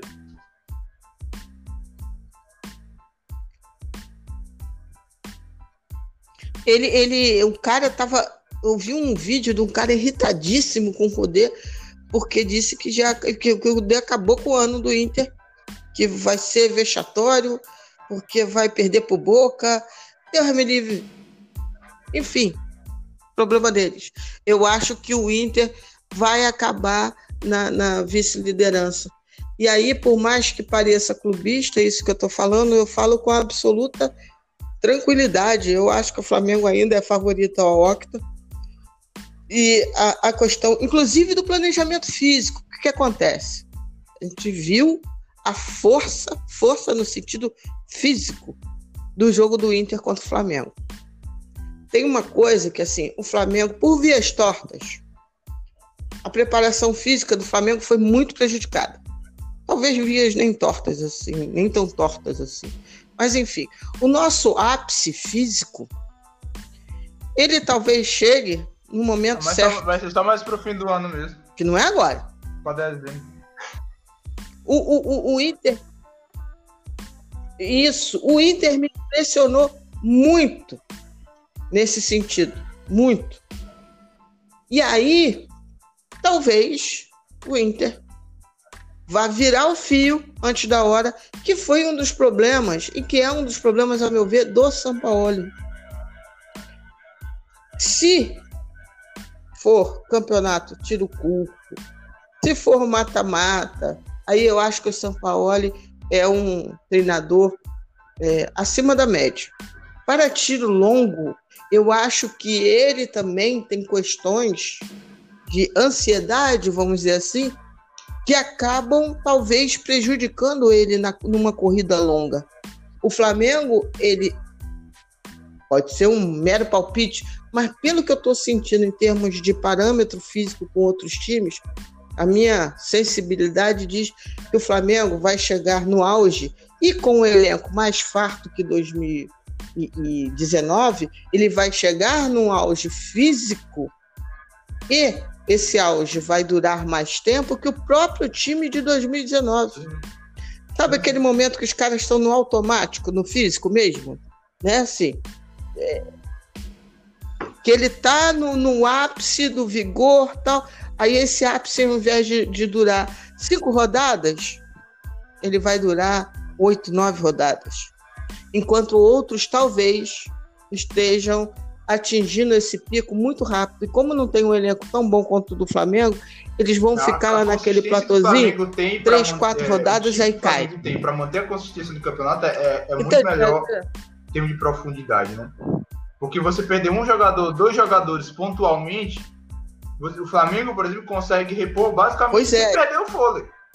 Enquanto você perde um jogador, dois jogadores no Inter, por exemplo, aí é problema.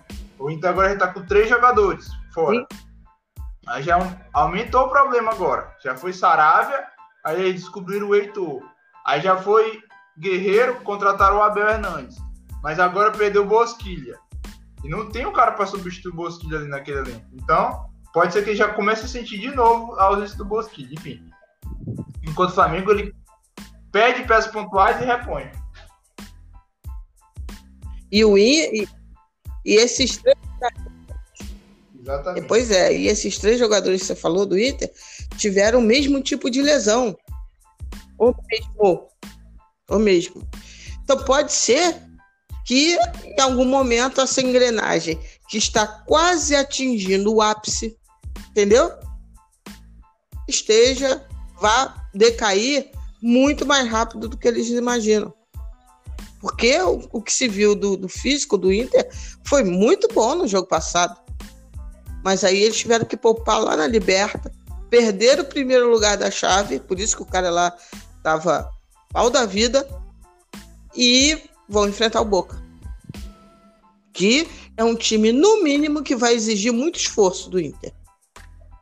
Dificilmente não exigirá muito esforço do Inter. Esforço no sentido físico também, porque conhecemos, conhecemos Boca e River quando chega nessa fase da Libertadores. No mínimo, os caras correm muito. E além disso, o River tem um time muito bom. Muito bom. Dos times que eu vi, desde que houve a retomada é do futebol aqui na Argentina, o time que mais me impressionou foi o River. Porque os caras que não perderam um milímetro de nenhum aspecto, nem tático, nem físico, nem técnico. Ali, vai ser uma, vai ser uma ali, final, né, o troço é complexo. Ali não é fácil, não. Vai ser uma boa Então. Vai ser lindo, menino. Hum, vai ser lindo. Vai ser lindo porque, assim, eu prevejo, inclusive, minha bola de Rapaz. cristal diz que vai ah, ser então... mais tranquilo que ano passado. Falar, Mas tudo bem. Eu tô. Tô falando. Confia. Se der errado, Se der errado, Luan, a gente chora junto. Não tem problema não. Ó, ó, Mas então, assim, eu acho que vai. Tem, tem, esse, tem esse feeling de achar que o Flamengo vai estar. Ó, O Gabriel Reis pega mais não do que eu quando eu era adolescente, velho. Que? Jura, gente? O cara só pega não, você é doido. Ô, Luan, Palmeiras é não atrás de não. Luan. Acredita Vai na minha bola de Ferreira, cristal. O que, que eu falei para você há três minutos atrás? pois é. Ah, vão acabar com o Palmeiras. Gordiola. Porque o próprio Rogério Ceni também já disse não, informalmente. Pois é. Então sobra quem? Thiago Nunes, Eu ele eu não tem. ligado. Eu ia falar uma palavra, mas não vou. Mas não Mas eu tem. Eles tem- eu, eu, ter. eu ainda acho que tem opção aí Não pra vão. parar pra olhar direitinho. Ele tem- acabou tem, de- Tem de- nomes aí pra encontrar. Vamos, vamos aguardar. Eu acho, que é, eu acho que é positivo pro Palmeiras buscar um treinador estrangeiro nesse momento. Mas aí E você pro falou. futebol brasileiro. Não, não pro Palmeiras, assim. Não é pro Palmeiras que eu queria dizer, era pro futebol brasileiro. Se vier mais estrangeiro, seria bom. Pro Flamengo, pro Flamengo é melhor que venha Gordiola, né? Pro Palmeiras. Não, também acho. É. Mas não, esse mas eu não tenho eu muito medo, não, porque prazo. Próxima pra, pra mim já tá lascado mesmo esse negócio aí de- de- dessa temporada. É. Ah, mas Porque aí, mas o aí nós negócio- vamos estar melhor com o ainda, negócio é pra anos, né? Esquenta não, esquenta a moringa não. Porque nós vamos estar melhor ainda. Assim, né? Bom, assim Tá. espero, né? Que a gente não precise entrar numa. Porque, né, se, se ele for anos, é sinal que estarão sendo bons anos na nossa vida. Então, eu, assim espero eu. Mas, assim, o, o- os caras não sabem quem é Pise. Você acha mesmo que eles, no, no que restou, eles vão descolar quem da cartola?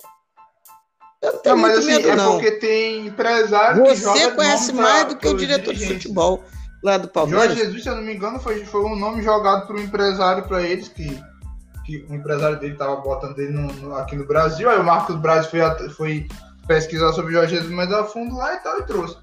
E aí, realmente, boa contratação. Agora, quero ver o que, que o Palmeiras vai fazer, mas eu acredito fortemente que eles vão continuar atrás de estrangeiro. Porque eles parecem estar bem determinados a isso. Já foram. Eles poderiam já ter saído. Não, né? também Porque acredito, tomaram o quê? também Quatro acredito. agora de treinadores estrangeiros. Que é outra. Que agora. Não, mas é, faltava o não mais É, porque é o importante. treinador de empregado. Né? Verdade seja Todos os dita. outros eram empregados. O que você acabou de ler aí. Exatamente. Eu tô- tô assim. Empre- Desempregado e desejado pela torcida. Então, por isso que eles tiveram essa paciência toda, porque o, né, o relógio está rodando. Enfim, eu acho que é isso. Quando eu falo, falo brincando, falo rindo, tal, o Flamengo continua, apesar de tudo, favorito para o Campeonato Brasileiro, é baseado nessas percepções que eu tenho no papo, no que eu leio de você, do Theo, enfim, é, do, do João, do William, enfim, pessoas que eu converso, que eu leio, que eu faço podcast com eles. Então é baseado nisso daí e no pouquinho de feeling de quem acompanha futebol há muitos anos. Então a gente acaba tendo um certo é, palpite baseado nisso daí. Então eu acho que o Flamengo sim tem time para ser o octa e temos muito a evoluir. E não sei se o Inter, por exemplo, tem muito mais a evoluir, entendeu? Eu acho que com o elenco que tem, e é isso que eu estou falando, não elogio o Cudê. É, com o que tem, eu acho que ele já extraiu bastante. Eu não sei se ele vai conseguir extrair muito mais do que isso, não. Mas é um, um excelente treinador, sem dúvida. É, e o, o, o Domi ele teve as dificuldades iniciais que foram monstruosas, né? Enormes. Então por isso que eu fico brincando dizendo não, não fala do Domi não, porque o que ele enfrentou e com a coragem que ele enfrentou, eu achei que depois do 5 a 0 do Del Valle, a melhor coisa que tinha que se fazer é. era, inclusive, demitir o Domi. Eu escrevi isso no Twitter. Mas não porque eu desejava ou porque eu achava o trabalho dele ruim, não. É que eu achava que ele não ia aguentar mais a pressão que se estabeleceu, inclusive com gente dentro do próprio clube fazendo carta aberta pedindo a demissão dele. E que se fosse necessário tirasse o Braz também. Então eu achei aquilo muito desproporcional, apesar de reconhecer o péssimo aí depois a gente jogo que, foi contra o, o, o Del Valle lá na deu uma, altitude. melhorada pro, pro lado dele. Mas assim, naquela época eu tava também, eu já tinha aceitado, no caso. Pois é. Eu, eu não achava que era a melhor opção. Pois é. Mas meu lado torcedor já tinha aceitado é, a demissão dele, até porque naquele momento o time também já não tinha, não tinha mostrado tantas, tantas evoluções assim, então interrom ia interromper um trabalho que tinha pouco tempo de começar, enfim o, o, lado negativo maior era porque você fecharia as portas para um treinador estrangeiro nessa temporada. Então, muito por isso eu não queria que ele fosse demitido, não foi, ainda bem. E aí deu no que deu, foi melhor até do que o esperado a sequência pós, pós 5 a 0 dele. Sincero, sendo bem sincero, eu, eu esperava umas, umas derrotas aí no meio, umas dificuldades maiores, mas não, o time respondeu super bem, os garotos fizeram a parte deles e, e a gente está com essa segunda colocação aí, colíder do campeonato.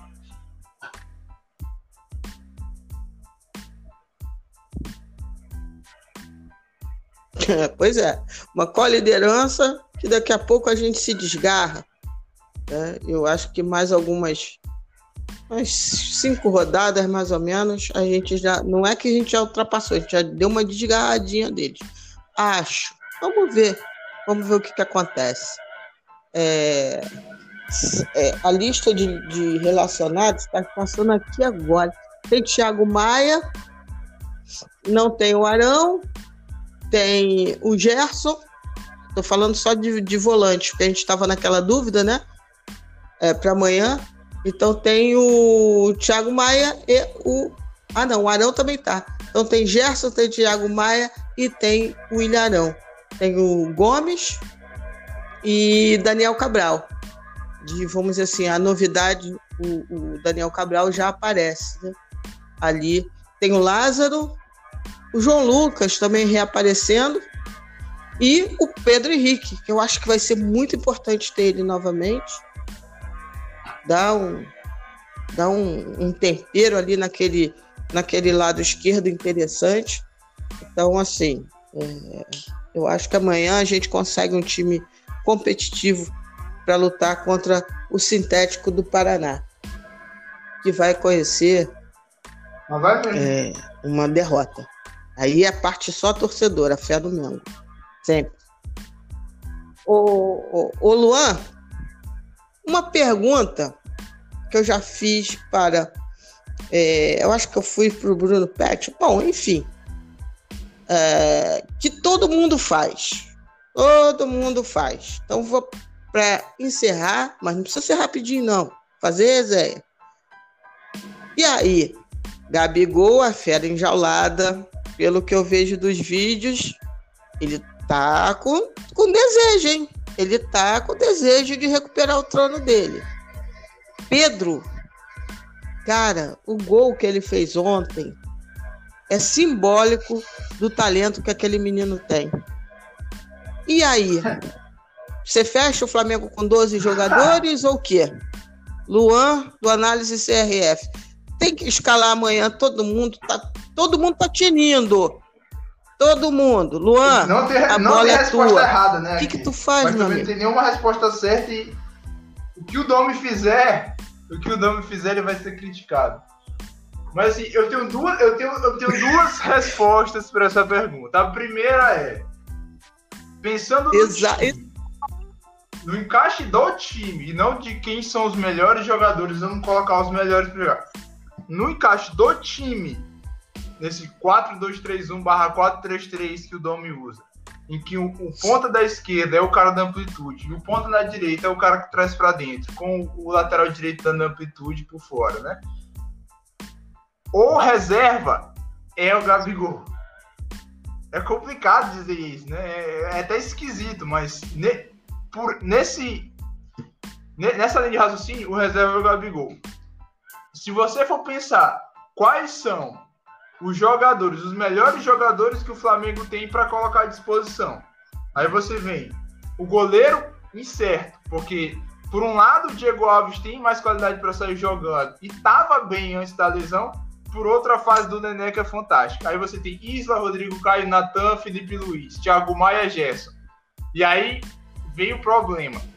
Porque o Gabigol estava numa fase ruim antes da lesão, porém a gente sabe como, como é o Gabigol bem. A gente sabe quem é ele. O cara que faz muito gol, um jogador ídolo já da torcida, meu, particularmente, muito, muito ídolo.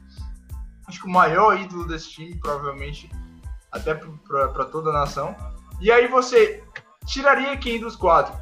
Pensando apenas em quem está jogando melhor, quem está jogando pior, você o quarteto seria Gabigol, Everton, Arrascaeta e Pedro, né?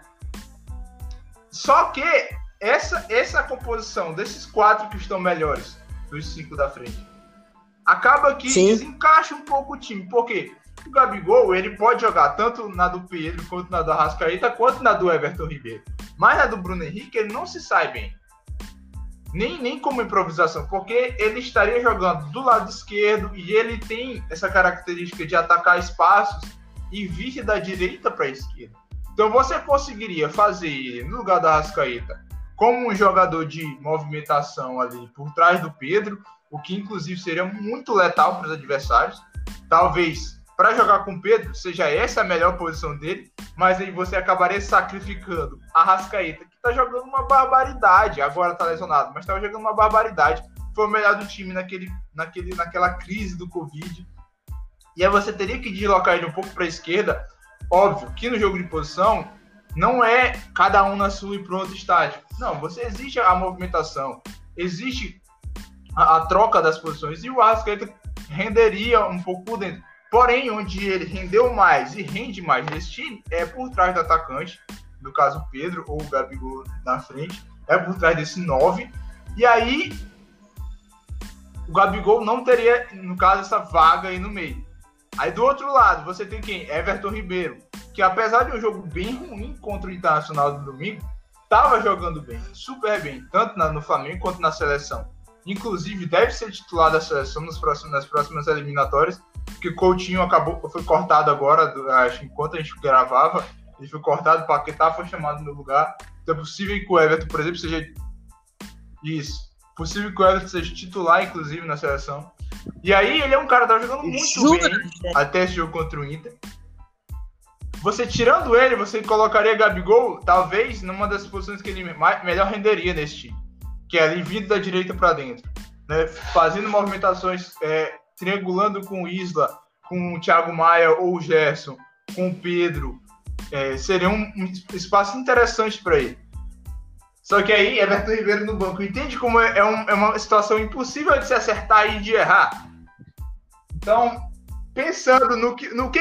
Tentando entrar na cabeça do Dome, tentando entrar na cabeça do Dome aqui, ele vai deixar Gabigol Entendo. no início, nos jogos, porque assim, ele vai rodar muito o time. Mas, sei lá, no início, todo mundo à disposição. Libertadores, Gabigol no banco. Essa, essa é a minha visão. Fala, falando pelo lado do Dome, não do que eu faria. Entendo, entendo perfeitamente. Agora, você.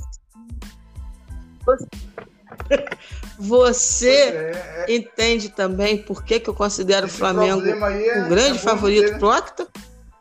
Pelo quadro que acabou de falar. Você não faria. Você entrou na cabeça do Domi e colocaria Gabigol no banco. Eu acho, acho que o bicho vai vir. Quando ele vier, ele vai estar tá tão furioso. Competitividade. No, no bom sentido. Não é inveja exatamente do Pedro, não. É, é usando psicologia. É. Porra, eu adoro Pedroca. Ele pensando. Só tempo, que esse trono aí, meu amigo, é meu. Se ele jogar muito bem e tal, eu, eu acho que o Domi vai é ser meu. forçado a colocar ele no time no lugar do Pedro. querendo ou não, um jogador do tamanho do Gabigol jogando bem e fica no banco, né? Agora, Agora a vamos do Pedro é tão absurda que é difícil você argumentar qualquer coisa para ele fora do time. Pois é. Agora, é... é absurda. É, o que o Pedro está fazendo realmente é absurdo. Foi um jogador chave para essa fase do Covid, como você falou. Chave. Chave. Chave. É... Agora, a cabeça do Luan. Você disse que não faria isso. Não, o que eu faria? Escutei. Tá, você, Luan, resposta. faria o quê? Um pouco hesitante aqui, porque o que eu faria também não é nenhuma convicção 100% minha, mas eu, eu colocaria o Bruno Henrique no banco.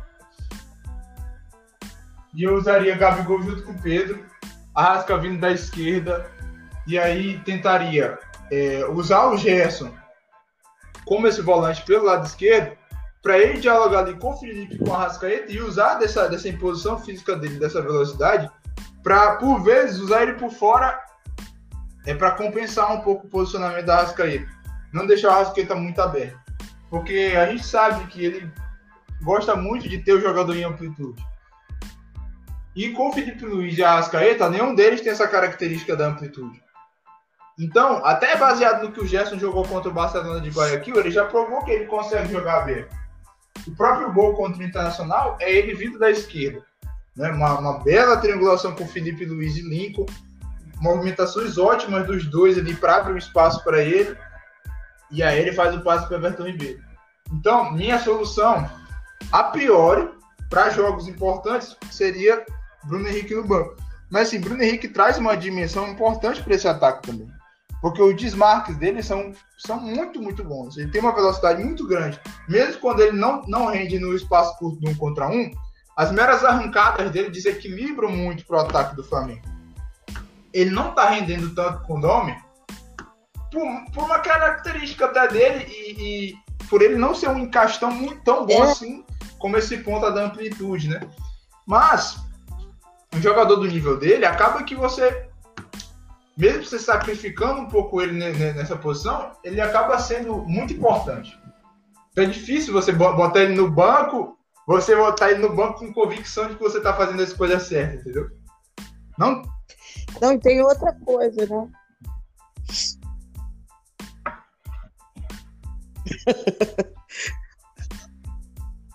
e, e, tem outra coisa, né? O, o, o, Arrasca, ele está, a meu ver, no melhor nível que 2019, numa posição Exatamente. diferente, numa função, porque né, não necessariamente posição é igual função, tem funções diferentes é, em 2020 que potencializaram ainda mais. E ele tem a descoberta, a noção de tempo de, de passe que é perfeita para o Bruno Henrique. O Flamengo quebra a primeira linha, quebrou a primeira linha. A bola está com a Rascaeta. E o Bruno Henrique, pronto para o tiro, que ele sabe se posicionar bem para o tiro. Aí, meu amigo, Aí salve-se quem puder na defesa adversária. Porque ele vai achar o tempo exato entre o passe e o tempo de corrida do Bruno Henrique. O, gol foi quando, meu Deus? Foi, foi, foi que jogo? O... Não, contra o Vasco. Que ele deu um passe Maia, né? tão perfeito para o Bruno Henrique. Tá, eu, eu, ah, acho que você não tá falando, não tô conseguindo me lembrar o jogo. Mas... Não, não. Não. Eu tô vendo o gol. Que ele driblou o goleiro? Que ele, que ele driblou, inclusive, o goleiro. Ai, esquece. Enfim, é. Não, só não entrou com bola e tudo porque teve humildade em gol. Enfim, é, que é um primor, porque assim, ele não bota a bola rasteira e aí ela corre. E, não, ele deu um passo pelo alto a bola quicou na frente do Bruno Henrique, o Bruno Henrique deu o arranque e foi perfeita, porque a bola não correu de mais nem de menos. Não sei se foi contra o, o Del Valle. Não sei qual foi o último jogo deles dois juntos. Foi o Flamengo. É, então, foi contra o Del Valle. Foi 4x0, se eu não me engano. Ele fez o gol assim, à direita da, da, da, da TV. Eu, eu tô vendo o gol, acho que eu tô vendo um rosa. A visualização.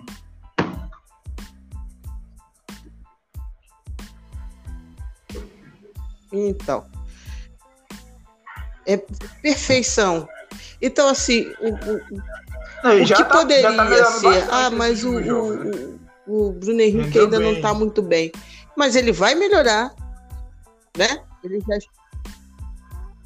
Isso, pois é, ele já está melhorando e com esse potencial todo que o Arrascaeta tem, está cada vez melhor, de acionar os jogadores no momento certo, fazendo aquelas descobertas de espaço sensacionais, o Bruno Henrique realmente. Eu não faria era nada. Eu colocaria 12. Enganaria o, o, o juiz. Porque é um crime isso. É um crime. Nós não podemos ver. Eu espero que em algum momento o Dome é, nos permita deliciar. Agora eu estou falando sério. É, jogar com um volante só e nos permita nos deliciar, não sei como, com esse time assim.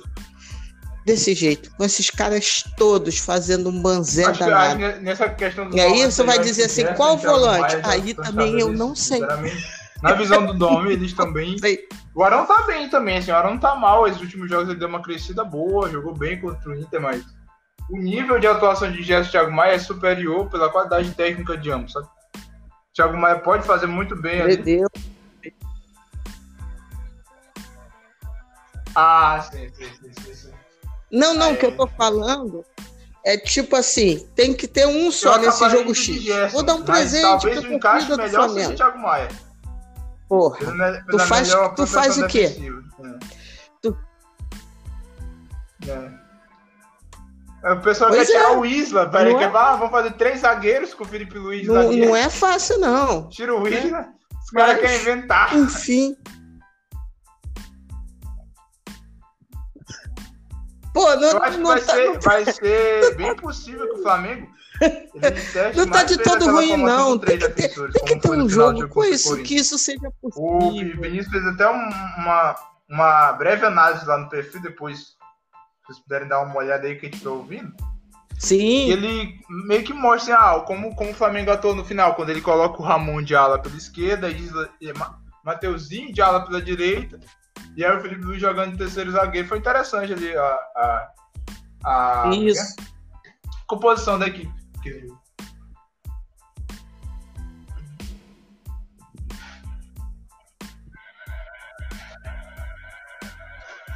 Falar nisso, agora para fechar mesmo. Depois a gente marca outro, porque sempre vai ter assunto bom para a gente discutir. É, tem algumas pessoas que falam, isso também eu perguntei, eu acho que eu perguntei para o William Godoy. É, Felipe Luiz, muita gente insiste. Ah, sabe o que, tem que fazer? Tira o Felipe Luiz já, coloca o Ramon, bota o Felipe Luiz no meio. Eu acho que isso é uma grande bobagem para um time que, primeiro, não tem tempo para treinar de maneira devida e aí a gente fica sem titico e sem titeco.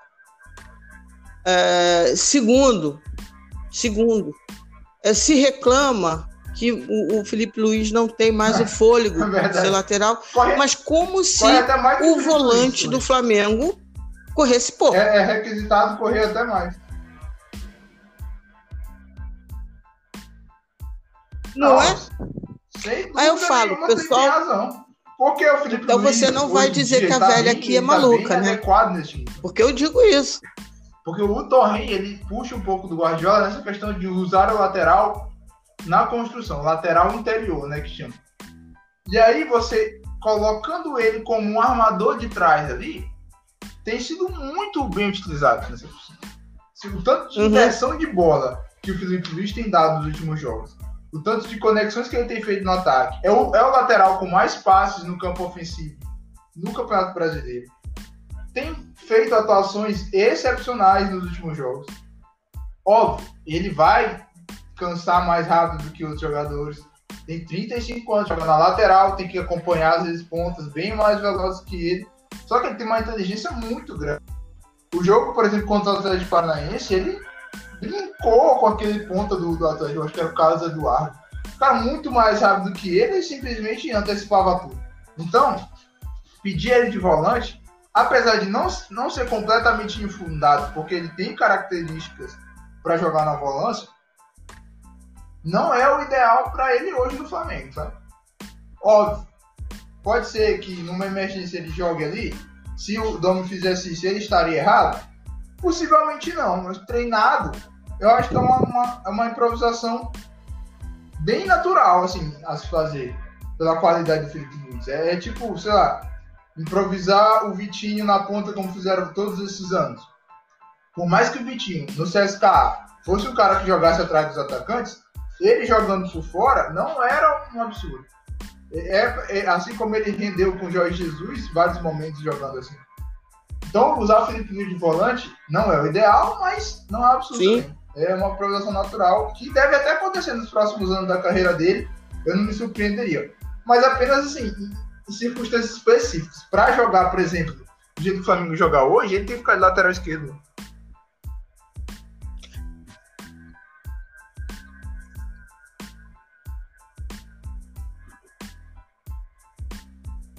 Pois é, exatamente. Não é que seja Zagueiro descabido, de obviamente volante, que não. Ele tem inteligência de futebol para jogar certamente ali no meio. Daí não é questão. É. Exatamente. Isso daí, talento, inteligência, tal. Só que assim, nesse decorrer de temporada, eu acho que não há necessidade de tornar isso algo permanente. Tipo assim, amanhã vamos anunciar que de agora em diante Felipe Luiz estará treinando para atuar no meio. Nosso lateral esquerdo titular é Ramon. Isso daí que eu acho que não tem sentido dentro dessa temporada. Né? Então acho que a gente. Bom, o William também teve essa visão, então tá bom, eu... ninguém mais vai discutir com a velha e vai ficar tudo certo. Luan, Hum, poxa, foi um papo delicioso com você, de verdade. Uma honra. É, foi muito bacana. Espero contar com vocês em outros momentos aqui do podcast do Parangolé. É, dê sua ficha, é, seu, seu site, seu perfil. Eu canso de retweetar, vou retweetar mais ainda, porque vocês merecem. É um trabalho muito bacana Mande um beijo para todos aí do grupo e que o trabalho prospere cada vez mais. É, porque a gente está cansado, e aliás, você pode até falar sobre isso no, na, na, na, na sua, vamos dizer assim, início da despedida. A gente está cansado de ouvir bobagem, né, o, o, o Luan? É, comentaristas de TV falando bobagem, jogo posicional, eu não aguento mais escutar na televisão isso. Não aguento porque só falam insuportável. Porque quando fala, se fosse falar para falar um troço que agregue, que seja inteligente, né, que faça a gente pensar, ok. Mas não é. É, pura muleta não, pra é. falar mal então, eu não aguento mais Sinceramente, quem, ouvir quem tá escutando o Parangolé já deve ter um, um, tanto de, Pode falar, minha querida. ciência quanto aos perfis aí que acompanham o Flamengo de, uma, de, uma modo, de um modo mais é, honesto, digamos assim. Tem o, o nosso análise, arroba análise underline CRF, né, obviamente. E aí, daí você já conhece também o Theo, provavelmente já conhece, o Bruno Pet, o João, posta nos vídeos interessantes, João Holanda. Enfim, tem vários, vários é, arrobas aí, né? Que acompanham bem o Flamengo e mostra um pouco mais do time, além desse ah, jogo de posição. Cada um fica aqui e ninguém troca de. ninguém sai do lugar, cada um paradinho. Os caras parecem jogando pebolim, né? Enfim. É... Oi? Né? Então, toda vez que aquele comentário é. fala ah, que o jogo de posição não sei o quê, olha, olha o jogo não, de posição falando, é verdade. acontecendo naquele empate do Flamengo. Tá vendo alguém estático ali? É por um jogo de posição. E aí, o pessoal não, não sabe o que, que é o, o, o, comentarista da, da hora lá do jogo, Paulo Nunes é o principal. Não sabe o que, que é, fica falando besteira. Então, assim, quer entender um pouco melhor? Óbvio que a gente não tem a resposta para tudo.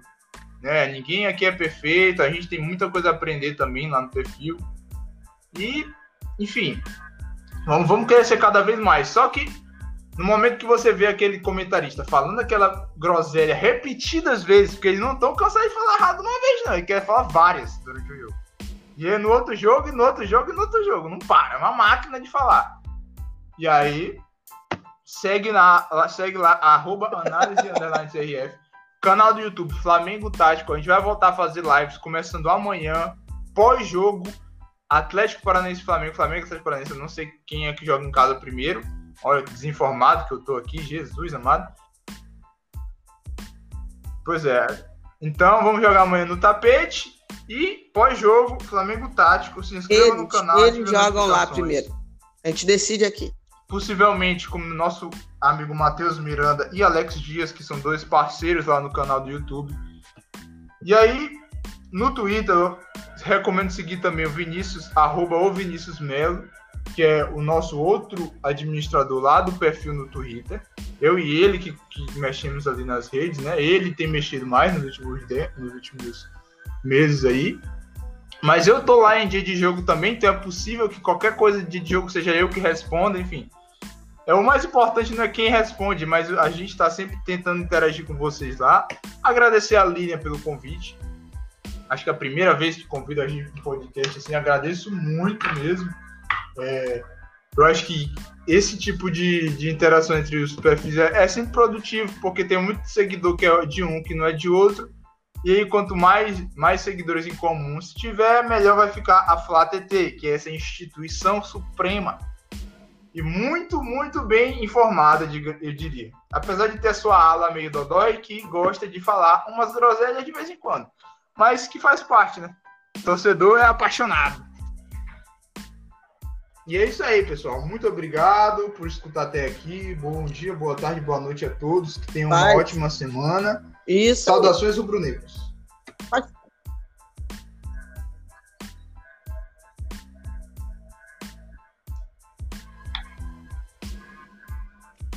Isso, e eu vou terminando fazendo um agradecimento muito especial, muito mesmo, né? Que hoje de manhã eu eu fui surpreendida é, por um bom dia muito, muito honrado de Mauro César Pereira e que ele postou lá indicando esse podcast, esse humilde podcast, para que as pessoas acompanhem como referência de um podcast rubro-negro. E aí muita gente está acessando hoje, conhecendo o podcast hoje, e dessas coisas do destino, o primeiro podcast nesse dia que muita gente está nova, né? vamos dizer assim, está tá conhecendo o podcast.